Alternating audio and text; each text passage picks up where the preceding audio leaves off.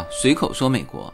那么今天呢，来说一个，其实是在一个月之前，在美国的各大主流媒体都争相报道的一个一个事故啊，就是二零二三年的六月十八号，有一个小型的潜水艇啊，应该说是叫潜水设备哈，呃，上面有五个人，这五个人呢是去潜到海底去看 Titanic 的残骸。泰坦尼克号大家就非常熟悉了哈，这艘沉船。一直在就加拿大的纽芬兰和拉布拉多省附近的那个北大西洋，就沉在那里，然后残骸一直在那里。那么这个小型的潜水设备呢，就是下去去看这个泰坦尼克的残骸的，结果就出了事故。潜水器下潜下去一小时四十五分钟之后就失联了，然后找了三天。那最后的结果当然是这个潜水设备按照最后的评述是叫。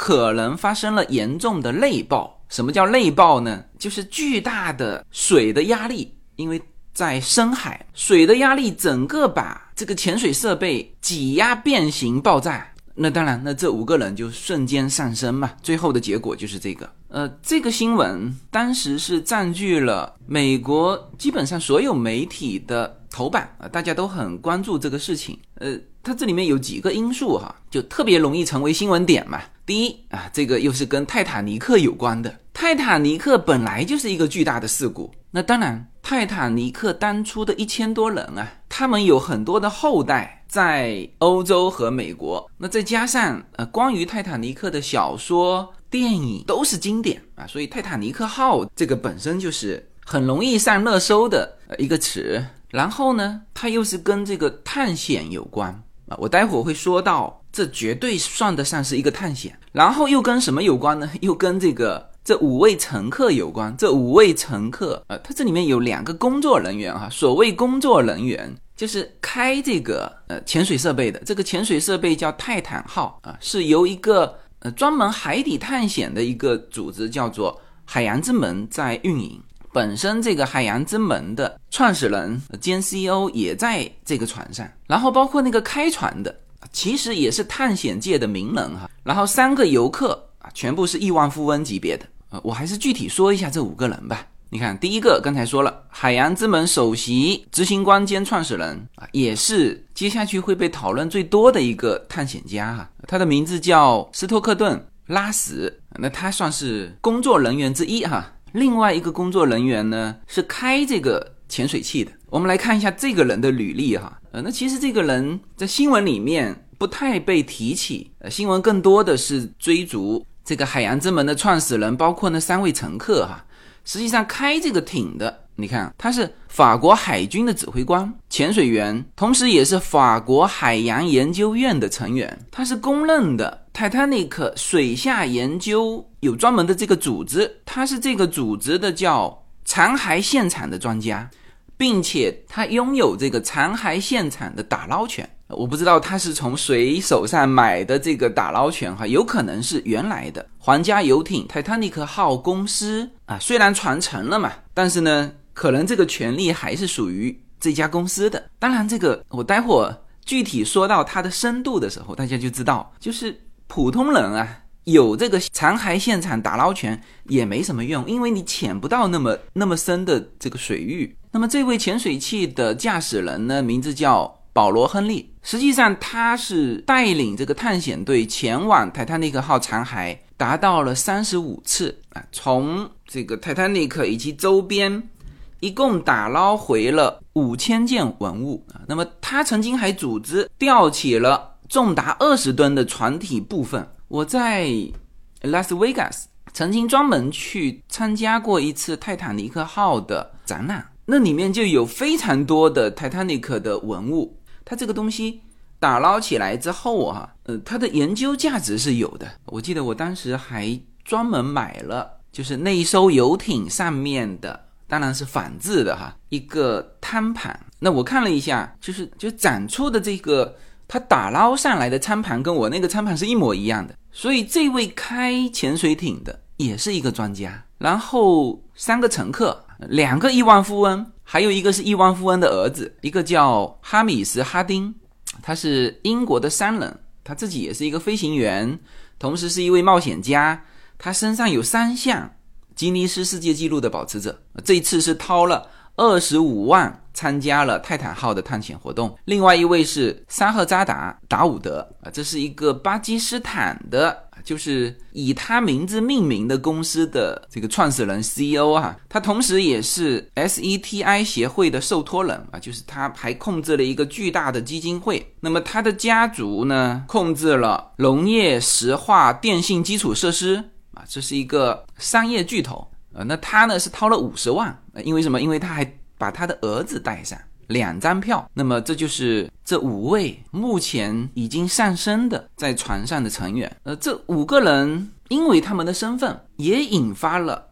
其他的讨论。我们看到主流媒体那基本上都是对本身这个事故的报道，因为从失踪到搜寻这里面有三天的时间，总共过了八十个小时。当然，因为他们都是亿万富翁，就正面跟负面的讨论呢，其实不矛盾哈。就是负面讨论的声音多，也是一种关注度。呃，这个事情为什么会有负面讨论啊？这其实也是我当时在那三天接触到比较多的信息啊。就是普通的大众呢，对于这种事情，我们现在说美国的大众哈，其实啊，并不完全是同情和关心哈。你看，就是他们。做的这个事情是普通大众难以企及的，一张票二十五万美元，那这绝对不是普通人能够花得起的。然后呢，你又是潜到水底去看什么呢？就你做的不是科研啊，你这五个人呢，也不都是工作人员、科学家呀，呃，真正的那种工作的探险队不是，就是它又带有一些商业性，因为你卖票了嘛，是吧？那么潜到那么深的海底，只是去看。泰坦尼克号的残骸啊，那这是要多有钱，或者说多有闲，你才能干得出这个事情啊。所以，美国的普通大众呢，对这件事情既有同情，也有不认可。那因为还有三天的救援嘛，就如果这件事情本身是一个，就是他自己，就是海洋之门这个公司啊，或者说本身就是这五个人自己的事情，那这个公众呢，也没什么好讲的。因为他们对自己的行为负责嘛。但是呢，你遇难之后，你看，美国海岸国防队、美国海军、加拿大海岸警卫队、加拿大武装部队组成了国际搜救小队，各种营救。然后本身它是个热搜啊，科学家、探险者在第一时间就在讨论，因为刚开始是失联嘛，大家还是希望说能够能够发现，把他救回来所以这件事情成为热搜。也还有另外一点，就是它有那种要事故救援的一个因素在啊，因为一开始大家就讨论说，哎，这个是不是信号探测器坏了？因为它是在潜下去之后一小时四十五分就没有那个每十五分钟和就地面应该说是海面哈，另外一艘船，呃，就是搭载这个泰坦号潜水器的母船，它每十五分钟就有一次通信。就会传回来一次信息，那么这个信息呢，一小时四十五分钟之后就停了。呃，然后当然他们自己找了一阵子啊，然后对外公布失联，然后才开始找，就整个过程当然是很紧张的。呃，这就像被困在水下面的，或者我们说一些矿难啊，因为这个救援时间非常重要，每一分每一秒是吧？矿洞下面也是空气有限，食品有限。那泰坦号的情况更危机，因为它总共是一个非常狭小的潜水器，也没有携带多少的氧气。那么在这个氧气供应的时间，这个时间你如果找不到，发现不了，即使你之后发现了，那这五个人也是会缺氧而死嘛？就当时还不知道他爆了，哎，所以整个事情就惊心动魄。一边是大量的。这个吃瓜群众的讨论，一边是耗费巨大人力物力的营救啊，就是这两个国家都派出了相当的这个搜救队啊。那么这个也有人反对，他说这是几个亿万富翁搞的冒险，是吧？那这种冒险出了事故，那你要花这个，你看美国海军，那这个是纳税人的钱；海岸警卫队啊，这是纳税人的钱，所以很多。美国的公众就就说了什么？那这个钱是他们出呢，还是最后是这个国家出？那实际上最后是国家出哈。呃，至少美国海岸防卫队说营救的这个费用啊，不可能让这个事故的家属去出，因为这就像一个就是渔船遇难，那你的出警本身就包含在你的工作范围之内啊，所以美国海岸警卫队是做过一个声明的哈，就是这个钱是就是我的工作范围。当然，有些民众啊，之所以这么说，其实还是带有那个叫仇富的心态，就是如果这五个人，比如说是科学家。或者是探险的工作人员啊，他们肯定不会这么说的，就是因为他们都是亿万富翁，搞了这种有钱有闲的叫休闲娱乐，才有这么多讨论。好，那我们索性稍微展开一些哈，呃，我们这个社群呢，我估计哈，有一半以上都是对探险有兴趣的啊，或者说叫冒风险的运动啊。我所知道的，就一批人是滑翔伞的爱好者。在中国就一堆啊，就是我们的社群哈，然后到了美国的还一堆啊，甚至有一些到了美国之后，他是把自己的滑翔伞带过来的，然后就想学一下英文，就准备在美国考这个滑翔伞的教练。然后潜水的人也一堆啊，本身其实叶子也是潜水爱好者哈，他曾经带着优娜专门学过潜水啊。当然，虽然我们不会。去做那么深的深潜，但是呢，你但凡我们说浮潜那个真的是叫休闲娱乐，稍微有背着那个氧气罐下去的啊，就是这么二三十米啊，基本上潜水是背着氧气罐下去的那个不会超过三十米，如果超过三十米，当然最长的可以到四十米啊，就是保险公司保三十米，就是你潜水啊三十米以上，他给你承保。三十米以下他不保的啊。那么即使是这三十米，他们学到的这个东西也就非常清楚，就是在水下只能对自己的行为负责，就是你甚至不可以去救你的孩子，因为你救不了啊。嗯，所以我们这个社群基本上都是这么一批人，热爱旅行，热爱冒险，热爱这种极限运动，学开小飞机的，私震山镇啊，徒步沙漠的，悬崖垂脚的。所以呢，这期节目啊，我们从。探险的角度来具体的说一下这个事情啊，就是我们的点可能跟大众的不太一样哈。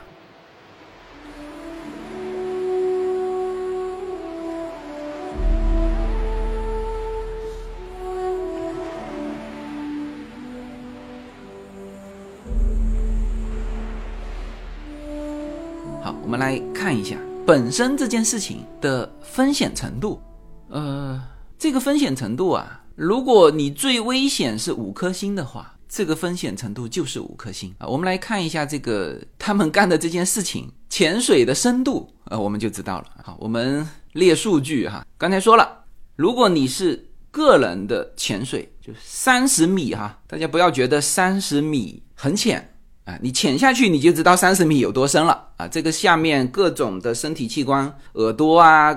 都会，特别是心里的那种恐惧你向上看和向下看那种孤独感，只有做过深潜的人才知道哈。我们说，当你凝望深渊的时候，深潜的时候是向下是凝望深渊，向上又是凝望深渊。哎，那么这个三十米，那这个是人的啊。我们来说潜水艇吧，大家应该看过，十年前吧，有一部蛮著名的。关于二战潜水艇的电影叫 U 五七幺，呃，其实在这部电影之前有好多经典的都是关于战争期间潜水艇的这个电影，因为潜水艇那这里面营造这个紧张气氛，其中就有一个就是深海的那个水压会对潜水艇造成挤压。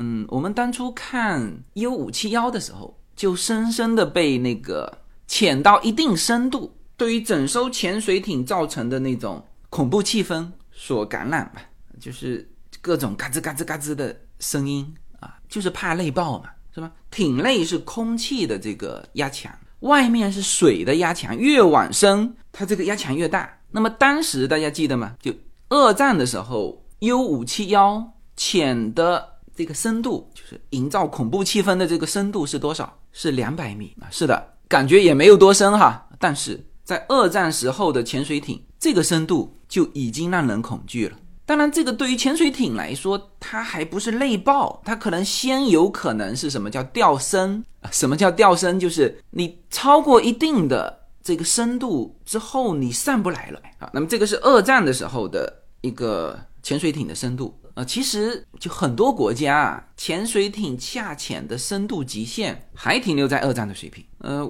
我就曾经接触过这种武器专家哈，呃，他就说过啊，他说。就普通国家的潜水艇到了那个深度，可能还不到两百米，就是他会听到各种嘎吱嘎吱嘎吱的声音啊。但是他说好的潜艇，它就完全没有那个声音。我们现在说的是二百米哈。那么现在呢，这个潜艇潜水的深度会比二战的时候会更多一点。潜艇有一个叫做极限深度，现在大概是三百米到六百米之间。当然，这个常规潜艇。基本上还是在三百米以上，它不敢潜到三百米以下啊。我们来说核潜艇吧，核潜艇会潜得更深哈。那么现在核潜艇主要就是美国和俄罗斯。我们先说美国哈，美国在役的核潜艇当中，俄亥俄级的啊这种弹道导弹核潜艇，最大的潜深也就是才四百米。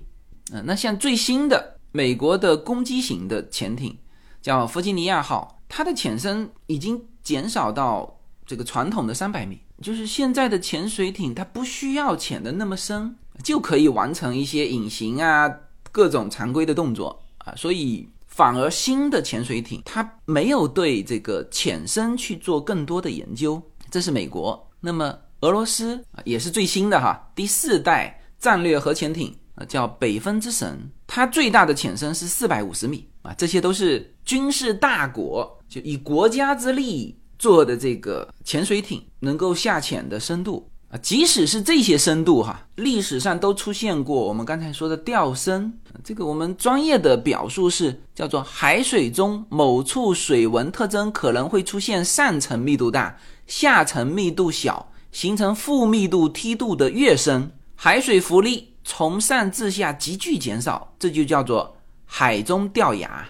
就是海水中浮力，大家总以为都是一样的嘛。但是你到了一定的深度，就感觉走着走着，啪啦一下掉下悬崖，就都是水哈。但是它的这个浮力不同，呃，就是感觉叫掉崖，叫立刻失去浮力，迅速掉向深海。我们举一个美国海军掉深的例子啊，这个都是在二战后啊，一九六三年，美国当时最新的一个长尾鲨号，它是攻击型的。核潜艇啊，这个还不是小的核潜艇哈，一个潜水艇上面有一百二十九名船员，这是蛮大型的核潜艇哈。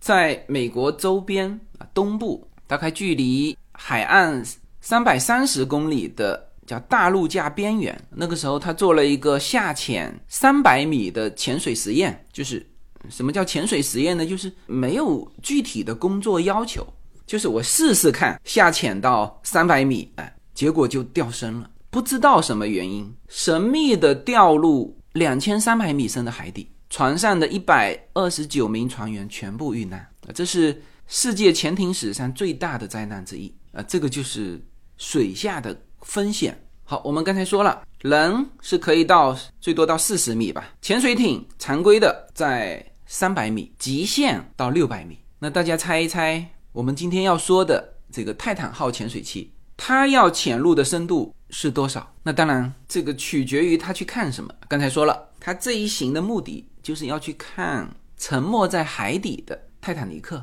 那泰坦尼克的这个残骸在水里有多深？那么这个潜水器呢，就会基本上潜到多深吧？是吧？好，那么这个在北大西洋的泰坦尼克，这个一想到泰坦尼克的残骸，我们耳边就想起那个我心永恒哈。它有多深呢？这个残骸掉在水底一万两千五百英尺，三千八百米深。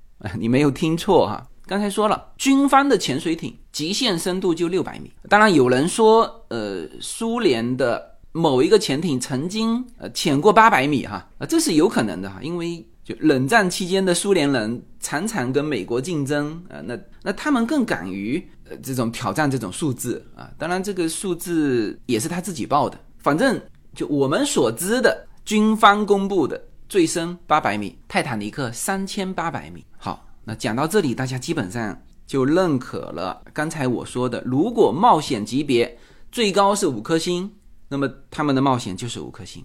当然，就他们的这个小型潜水器和潜水艇啊，还是差别很大的。因为潜水艇呢，你要就各种的复杂的部件啊，要进水出水，这个鱼雷管啊，各种进出的这个设备。而这个泰坦号的小型的潜水器呢，就是没有任何其他的复杂的设备，它只有一个功能，就是做一个极度能够看这个水压的。这么一个密闭的的空间，就整个它的制造，只要有一个功能，就是我能够看住潜到三千八百米以下的水压。但就这个事情啊，如果从这个科学的角度啊，其实是没有哪一个科学鉴定或者是科研机构敢予以保证说你这个东西就可以去，就每一次其实都是冒险。当然，这个时候大家会想起泰坦尼克号。这个电影啊，刚开始的时候，哎，不是，我们也看到了这个泰坦尼克号残骸的那个画面吗？呃，是的，那个是用无人设备拍的。呃，大家看到那个电影，它的工作界面是在那个船上啊，当然是垂直的哈。它操控无人的这个设备下去，那无人的设备当然就可以做得更结实，呃，就不需要里面有空气嘛，这个是非常关键的。那么你之所以会内爆，你如果是一个实心的东西，你不会内爆的。因为你没里面没有空气，只有里面有空气，你才会造成内爆，是吧？但是你如果是人下去，你里面必须要有空间吧？好，那么我们来看一下这个泰坦号啊，它是怎么做的啊？它是用碳纤维和钛，其实就是两个钛半球和两个钛的接口环，它还做不到一体铸造哈，是两个拼在一起的。嗯，对了，刚才说。它唯一的作用就是看水压，呃，应该说两个作用。那当然还要有一个作用，就是你还要有一个可以看出去的窗口。嗯，海洋之门最早设计的时候还设计了一个蛮大的这个玻璃窗啊，但是最后真正投入运行的这个泰坦号，最终呢也只保留了一个大概十五英寸的窗口。嗯，十五英寸大概是三十八厘米哈。呃，这个窗户只是比飞机上的那个窗户大一些。那机舱里面的五个人啊，就是轮流通过这个十五英寸的玻璃看外面的这个残骸。呃，我们刚才说了，这个东西越往下潜，水的压力越大。那么考验的就是什么呢？就是各种接口。呃，为什么有一些东西要一体制造啊，或者说一体锻造？其实就是考虑拼接的时候的这个牢固度。就它这里面薄弱啊，就是拼接的地方薄弱。那么这一次呢，最后残骸打捞上来，发现这个本身啊，刚才说的是用两个钛半球拼接的这个接口，倒没有出现问题。出现问题的恰恰就是那个看出去的那个窗口，窗口破裂。泰坦号其实从它的制造原理来说，非常非常简单，呃，就是这么一个密闭的罐头。然后呢，放四个电动的推进器，几个螺旋桨嘛，下潜、上升、左右开。呃，当然很多人吐槽了，就是说你怎么设计一个这么简易的东西？这几个亿万富翁就下去了，然后吐槽它的操纵的控制，说是直接用一个罗技 F 七幺零的无线游戏控制器，呃，就是这个操纵杆，呃，那个操纵杆就几十块钱哈，很很多人家里也有嘛，所以就各种吐槽。这些亿万富翁真的是拿自己的命不当回事啊！嗯，其实不是这样的，就是这种操纵感啊，直接用游戏手柄的，就是改装一下用的，其实很多的。现在美国军方的很多无人航空的载具，或者是很多军方的设备，也都是用商业化的，因为它最成熟嘛，直接拿过来改装一下就能用。你看，美国海军就曾经用过 Xbox 三六零的控制器。来控制什么呢？来控制最新的刚才说过的弗吉尼亚级的核潜艇的潜望镜。那总之，人家最后出事情的并不是大众讨论的这些东西啊，因为之前不知道内爆嘛，以就就以为说它卡在哪里。那卡在哪里？你肯定是这个操作不善嘛。那操作不善，你就是用了这个我们家都有的这个游戏柄啊。不是它最后其实它就是这个金属疲劳，问题就是出在这个对外看的这个窗口，不管玻璃再厚，你旁边密封的总是会更薄弱，而且这个呢，在设计使用的时候，实际上它是没有一个数据说我可以用多少次，呃，实际上泰坦号运行了好几年的时间了哈，你看哈，这个就是这次爆掉的这个。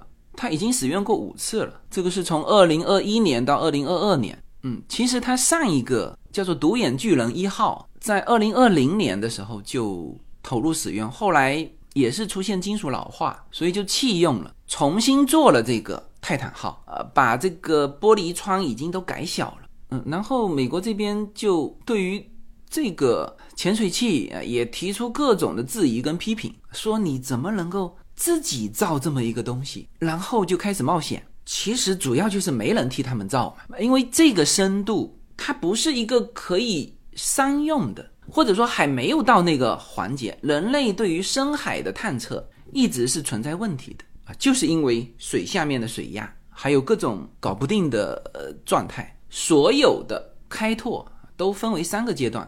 第一个阶段全部都是冒险，第二个阶段才是叫商业化，就刚刚开始商业化，然后才叫大众化。比如说飞机，我们现在是吧，就出门就坐的这个飞机，那这是已经进入最后一个阶段，叫做大众化，是吧？几百块钱买一张机票，所有的人都能上啊。那实际上在此之前是叫商业化，就是你可以开飞机，可以卖票啊。你像现在的这个太空探险。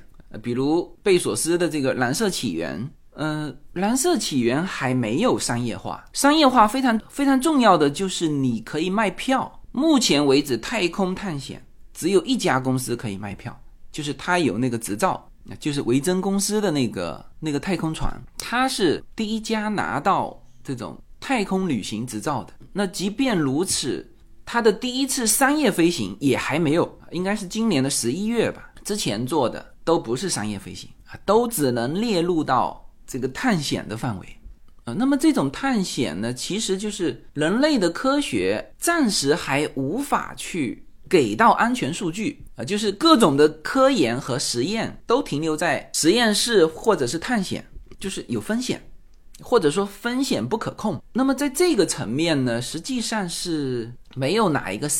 也不可能有哪一个商业机构能够给你做出这么个东西啊！就算你做出来了，也没有第三方的商业机构帮你去认证，说哦这个东西就是可以，更没有哪一个保险公司愿意为你这个去去给你做保险，是吧？你看哈，其实海洋之门的这个泰坦号不是什么自己做的，你看哈，参与制作的有这么一些机构哈，呃，拉萨。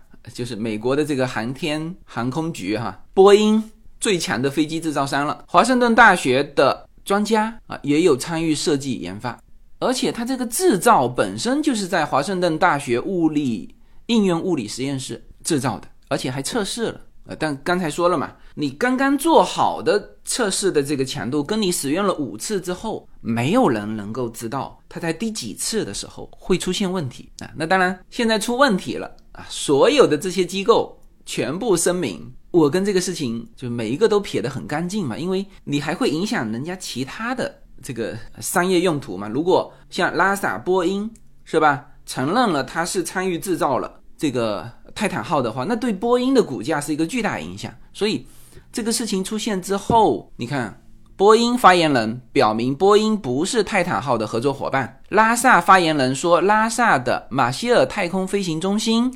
的确，跟海洋之门有一个太空法案协议，说我没参加哈，是我下属的一个部门，而且还说这个参加的员工啊是什么签署了一个另外的，就是不是我拉萨工作的范围。那实际上刚才说这个潜水器，它最重要的就是看深海的压强，就看起来它好像就是一个大铁疙瘩。啊，实际上不是的。你看它的船体的健康监测系统，呃，都是配备。当然，这个这个系统是否能够真正评估到这个船体的这个金属老化，呃，这实际上是很难的哈。除了这个本身船体的健康监测系统，还有生命维持系统，就是五名船员之前不是说失联吗？它其实是有九十六小时的氧气供应。另外，这个泰坦号啊，它其实有七个这种应急的备用系统，就是一旦遇到紧急情况哈，它甚至可以做到什么？做到即使潜水器中的所有人都失去知觉，就是里面没人操作，它的这个备用系统啊，依然可以自己安全的返回水面。这里面包括投放压舱物、气球、推进器，像这些一系列的系统，我就不再具体展开。总之就是，它并不像大家说的是一个很粗糙的东西。包括母船和这个潜水器之间，它可以有非常密切的这种信息传送。但是刚才说了，在水下。三千八百米的深度，呃，包括这个我们说普通游客啊，就是掏了二十五万美元的那一张船票的游客，他也不是随随便便就下去的。你看，从水面下潜到三千八百米，看到泰坦尼克号，这个时间啊，需要三个小时。那看你总得看一个多小时吧，然后再慢慢的浮上来，所以说整个潜水的过程是八个小时，然后在。这个三千八百米的深度啊，或者说整个水下的八个小时，所有的游客都是必须要经过训练的。整个训练过程再加上那一天的潜水，一共是八天的时间就是任何一个人出现精神上的状态，或者是个人身体上的状态，我们再说个简单一点的，那种狭小的密闭五人空间，连上厕所都是个问题，是吧？所以它整个的这个设备以及探险的这个过程，呃，如果你用就是我们大众化的商用的设备去衡量它，那当然它是非常粗糙的，呃，各种风险。但是呢，所有的这种探索领域，最后一个阶段才是大众化。目前在高空和深海很多领域，它连商业化都没有办法达到，就是这个样子。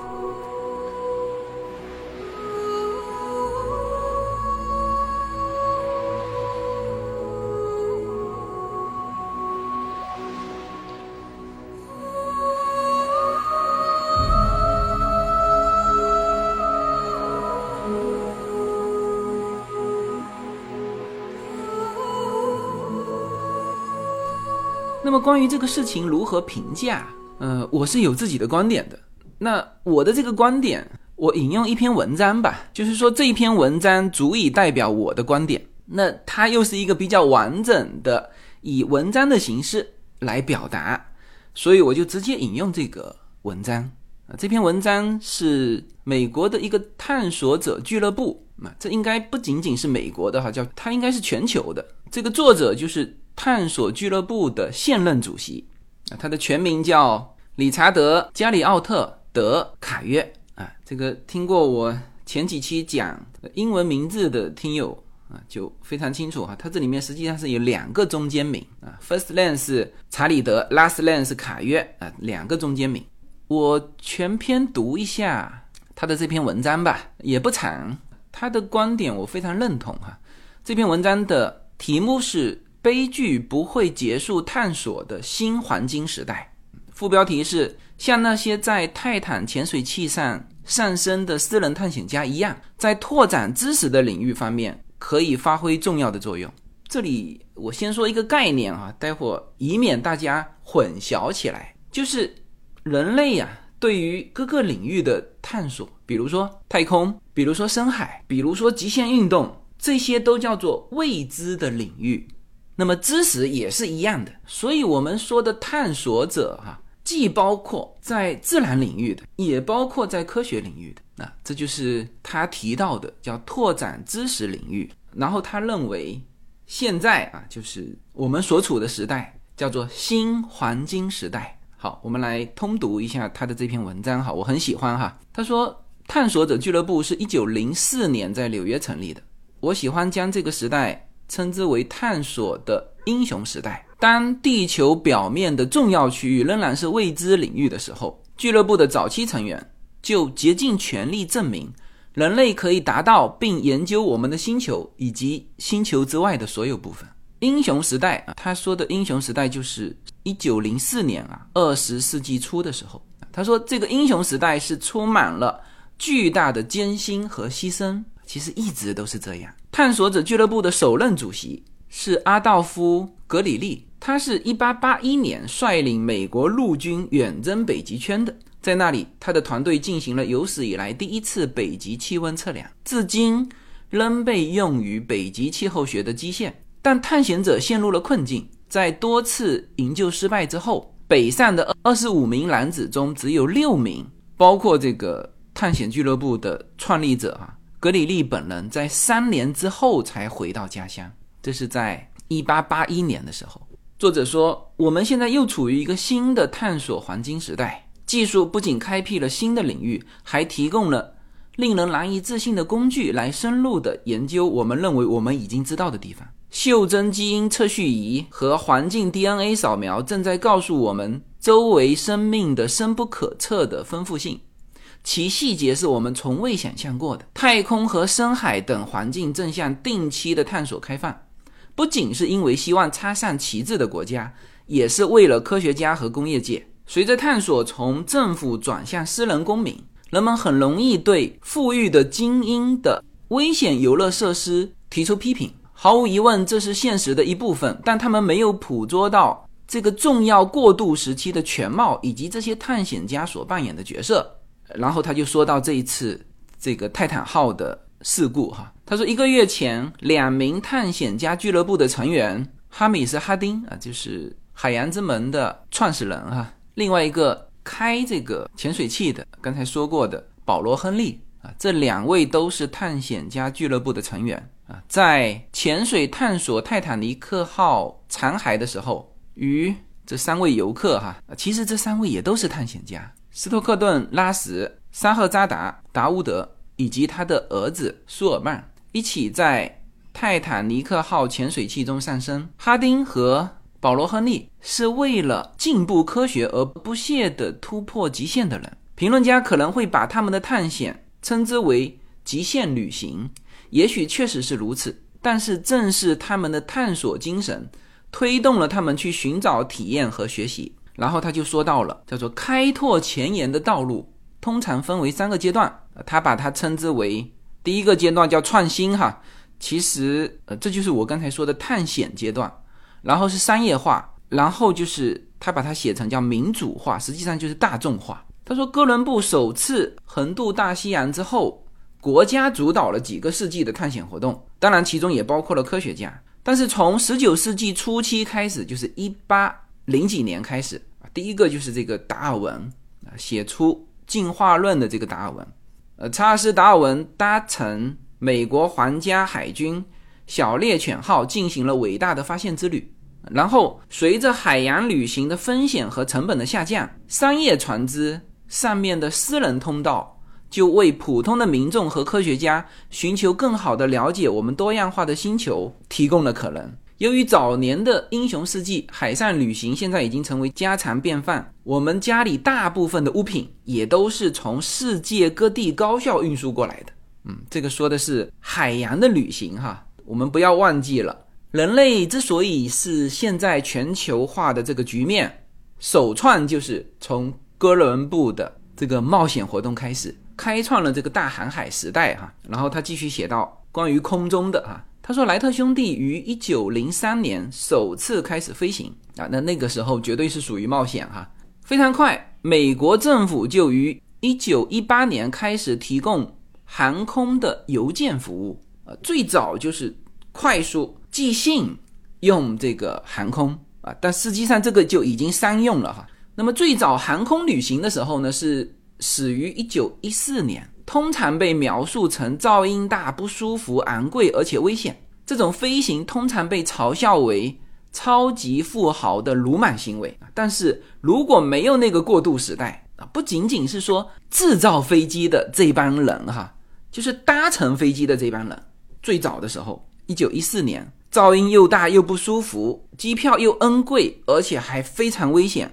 但是如果没有这帮人，没有那个时代的话，我们现在就不会有航班频率和财政支持来提高这个安全性和降低成本。如今正是因为这些早期的投资和早期探险家。他们去承担了那个过渡期的风险，使得现在百分之九十的美国人能够去经历航空旅行。那么现在呢，我们正处于太空和深海探索的早期阶段，就是跟当时的海面探索和空中探索一样，现在是太空和深海啊的早期阶段。一九六零年，探险家俱乐部的成员也是他们俱乐部的两个人，一个叫谭沃尔什，一个叫 Jack Picard。这两个人呢，潜入了马里亚纳海沟啊，这是人类首次能够到达海洋的最深处。第二年所知的加加林，就一九六一年，成为了第一个进入太空的人类。从二零二一年开始飞向太空的私人宇航员。要比政府的宇航员还要多，嗯，是的。从二零二一年开始，我们所知道的，刚才说到的维珍公司的那个航空船，以及像蓝色起源这种啊，包括伊隆马斯克也在做这个太空的，它还不能叫旅行哈，它的整个计划是人类移民火星的。它所有做的事情，包括它的卫星覆盖，包括它在地底下打这个隧道，因为如果遇到自然环境不太好的星球表面，其实是可以进入地下的那个星球的地下可以生存的啊。这些全部是私人公司或者是个人投资的，他们是非常昂贵而且危险的，但这是降低成本和提高安全性持续努力的必要步骤。同样，现在商业的潜水器正载着科学家和探险家前往五大洋的最深处。总体来说，它慢慢变得越来越便宜，也更加的安全。这种渠道也更容易获得。呃，这种探索既是非常令人兴奋，同时呢，它的意义本身啊，不纯粹是说去冒风险，它的意义本身是通过这种有意义的科学推动来推动人类的进步。嗯，然后他说到他自己哈，他说：“我认为自己是一个非常幸运的探险家，我已经到达了地球的极端，到达过两极。”也登上了国际太空站绕地球运行，并潜入了最深处啊，就是这种深海哈。我的第一次深海航行是在泰坦尼克号被发现不久，乘坐和平号潜水器前往泰坦尼克遗址。就这次事故的那五个人干的事情，他已经干过了。他说我自己的探索工作帮助发现了新型高温极端微生物。并且为美国宇航局的宇航员进行了激光眼科手术，并获得了批准。他说：“我投入大部分的个人财富来资助勘探活动，就像詹姆斯·卡梅伦和杰夫·贝索斯等富有的探险家一样。呃，卡梅隆就是拍《泰坦尼克》的哈，然后他本身也是这种非常专业的深海探险家，呃，所以他对。”这个泰坦号的这个事情实际上是有批评的，就就是他说到了，就建造这个泰坦号里面的一个材料啊，就非常专业的指出这里面存在的风险。卡梅隆还拍过非常多的这种富有想象的电影系列啊，包括《异形》《终结者》《阿凡达》，然后他还有另外一个身份是国家地理的海洋探险家，他也独自潜过。地球最深处，哈，马里亚纳海沟。马里亚纳海沟的深度是泰坦尼克的三倍。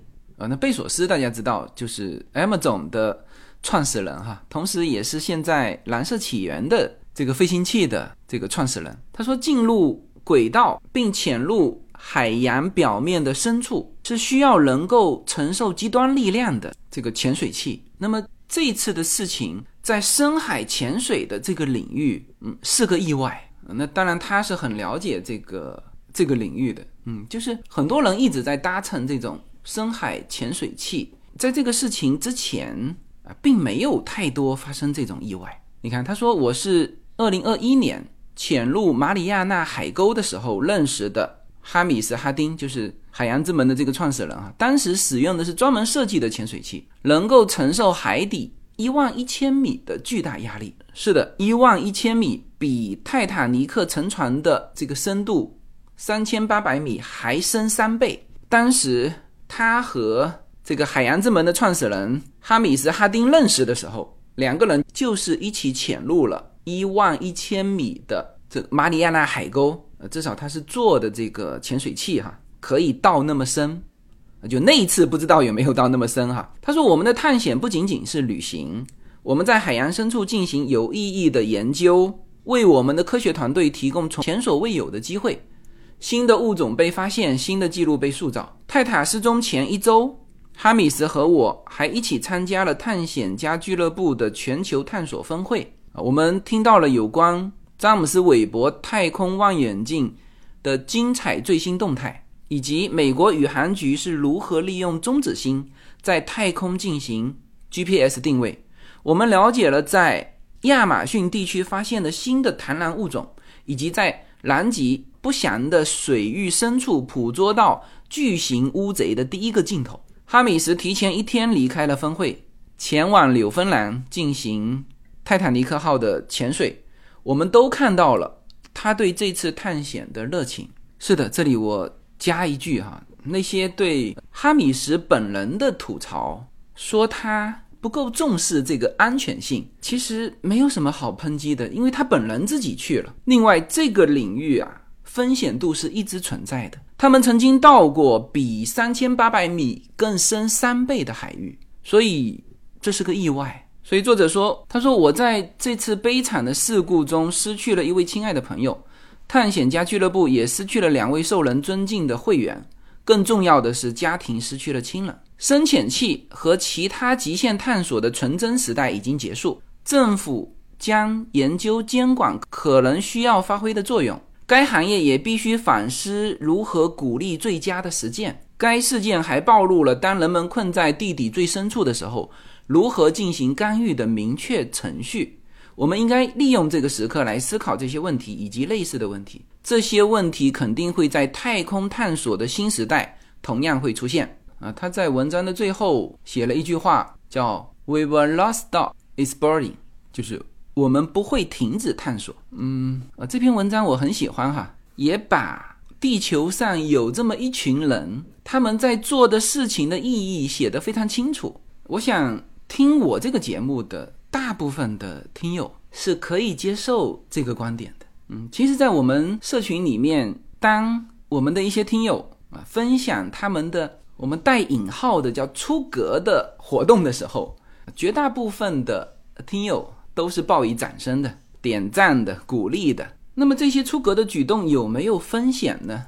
当然是有风险的。呃，我和叶子结婚的第一年。就是二零零八年，我们就上了珠峰，当然没有登顶哈。我们是在珠峰大本营过了一夜，然后往上爬，爬到爬不动了，然后再慢慢的退回来。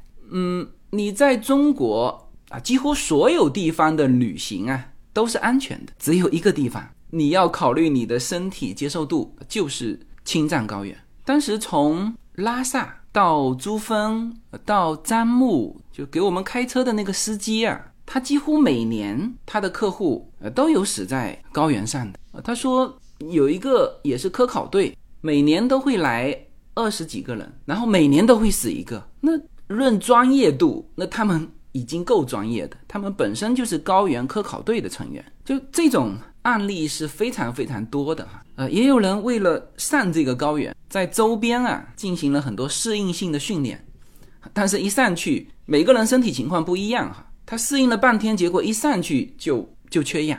那我们当时上高原的时候是走的川藏北线嘛，反反复复上去下来，上去下来，这样不停的适应十几天之后，我们才到珠峰大本营，那就适应的还蛮好哈。就是呃，叶子是在日喀则的时候出现过高原反应，那我是始终没有过这种体验哈，他有过。他说，就像是用这个浸过水的纸啊，蒙在你的口鼻，就是好像大口在呼吸，但是就是缺氧啊，这就是高原反应。他在日喀则打过吊瓶的，我们那次去夏威夷，这个很多事情我是不敢做啊，都是叶子组织的。我们一家人跟着一个鲨鱼的保护组织啊，那是非常专业的，他们可以定点找到鲨鱼群，然后潜水下去看鲨鱼。啊，我那时候是掉在那艘船的旁边，吐得一塌糊涂，所以我就没怎么潜下去。但是，即使是在水面上往下看，那是层层叠叠几百条鲨鱼，然后我就看着这个工作人员带上我们的孩子啊，当然他一个一个带哈，潜下去，然后再潜上来。你像这种非盈利机构，其实也没有什么官方的许可啊，所以真正官方许可的看鲨鱼的，那是把所有的游客是关在一个铁笼里面，然后把这个铁笼掉下去看。那即使受到鲨鱼的攻击，呃，也不会有生命的危险。那这种是叫做进入到商业化，而我们参加的这种，实际上还在商业化之前，就是还是属于冒险的。那当然他会给我们进行培训嘛。你遇到鲨鱼的时候，是吧？你要把你的脚对着它，不要把你的头对着它。OK，呃，包括你看到鲨鱼的时候，你的双手不要动啊，因为一动呢，它鲨鱼以为你是一条鱼。就过来一口啊，那这个听起来其实是很危险的，是吧？那你如果呃不管是动还是没动手，那某一只鲨鱼误认为你是鱼，呃，都是有可能上来咬你的啊。成年人也就算了，我们那时候是带着小孩，令那个时候才七岁，也是潜下去的啊。所以这个其实还是体验的不同啊。所以就有人问我们说，哎，我为什么出海看鲨鱼看了那么多次，我都找不到？你怎么可以一次就能够找到这种层层叠叠，下面都是盘旋的鲨鱼？那你的那个是商业化活动嘛？呃，这个冒的风险也不同，当然获得的感受也不同。那我以前是跟大家说，就是你年轻的时候最好是单身的时候，没有家室，没有子女，这个时候呢，你相应的就可以做一些冒险啊。这就是我之前说过的，就是在你有能力的时候。要把这个最困难走的路线先走掉，那么是不是随着年龄的增长，这种冒险就就慢慢跟我们没有关系了呢？其实也不是。呃，那天正好是我们几个朋友聚会嘛，我说到那个就私人飞机嘛，我说以后啊，这个私人飞机啊，我们一定要去，如果有去培训私人飞机哈，一定要最后把那个水上飞机的资质能够考到。因为今后的这种就飞行的体验，其实如果只是从一个城市到另外一个城市啊，自己当然有私人飞机就呃不需要安检啊，这个说走就走啊，但是它没有一个叫不可替代性，就是说那呃坐这个航空公司的飞机呢，也是可以到达那个。地方呢，甚至可能比小飞机更快。呃，自由度呢，你可以用其他最后一公里去实现嘛。啊，但是有一个是，呃，为什么说你最后如果学小飞机，最后一定要学水上飞机？就是很多地方是航空公司无法到达的，然后也是就是陆地交通很难到达的一些地方，只有坐这种水上飞机。当然，这是另外一个话题哈。就现在。有人做这个比较，就是一个是直升飞机，一个是水上飞机。那么现在基本上特定人群哈，就是熟悉这一块的人，基本上评论还是水上飞机更安全，而且更自由。就是水面是一个超大的跑道啊，我们知道直升飞机的这个安全度是不如有跑道的这个螺旋桨的这个飞机的，就是有些地方没有跑道嘛。那没有跑道的地方呢？如果你可以借助水来作为跑道起飞和降落的话，啊，那这个面就广了很多。呃，所以我那天就是讲到这个事情，当然同时也讲到私人飞机的风险度嘛。嗯，我说我们现在呀不会去做这个事情，因为现在小孩小嘛，老人也需要照顾。那么这个事情要什么时候做呢？就真的是叫小孩大学毕业之后。我们真正退休之后，这个事情就可以干起来了。然后就有人问说：“哎，那这个不是年纪大了之后也不会降低你对这个风险度的影响吧？就是该有风险的一样有风险，是吧？降落的时候突然遇到逆风，一样有风险。那这个和你退休之前、退休之后有什么关系吗？是的，这里面就是要说到你对于自己人生意义的一个理解。”至少我的理解就是，这些风险都是我们愿意去承担的。啊小孩已经长大了，该照顾老人的时间我们也照顾了，然后剩下的时间，我们只要把保险买好，该遇到的风险，至少是我哈，我是非常坦然的啊。我跟我那几个朋友就说了，那就什么事情都完成了，该出风险就出风险呗。那这是我们自己的事情啊，我们也不会影响身边任何人。我们愿意自己的生命这样过，有问题吗？是吧？好吧，这期呃借泰坦号的这个事故，我们读了一篇我非常喜欢的文章。嗯，我也相信这篇文章随口说美国的听友们也都很喜欢。好吧，那这期就到这里，谢谢大家。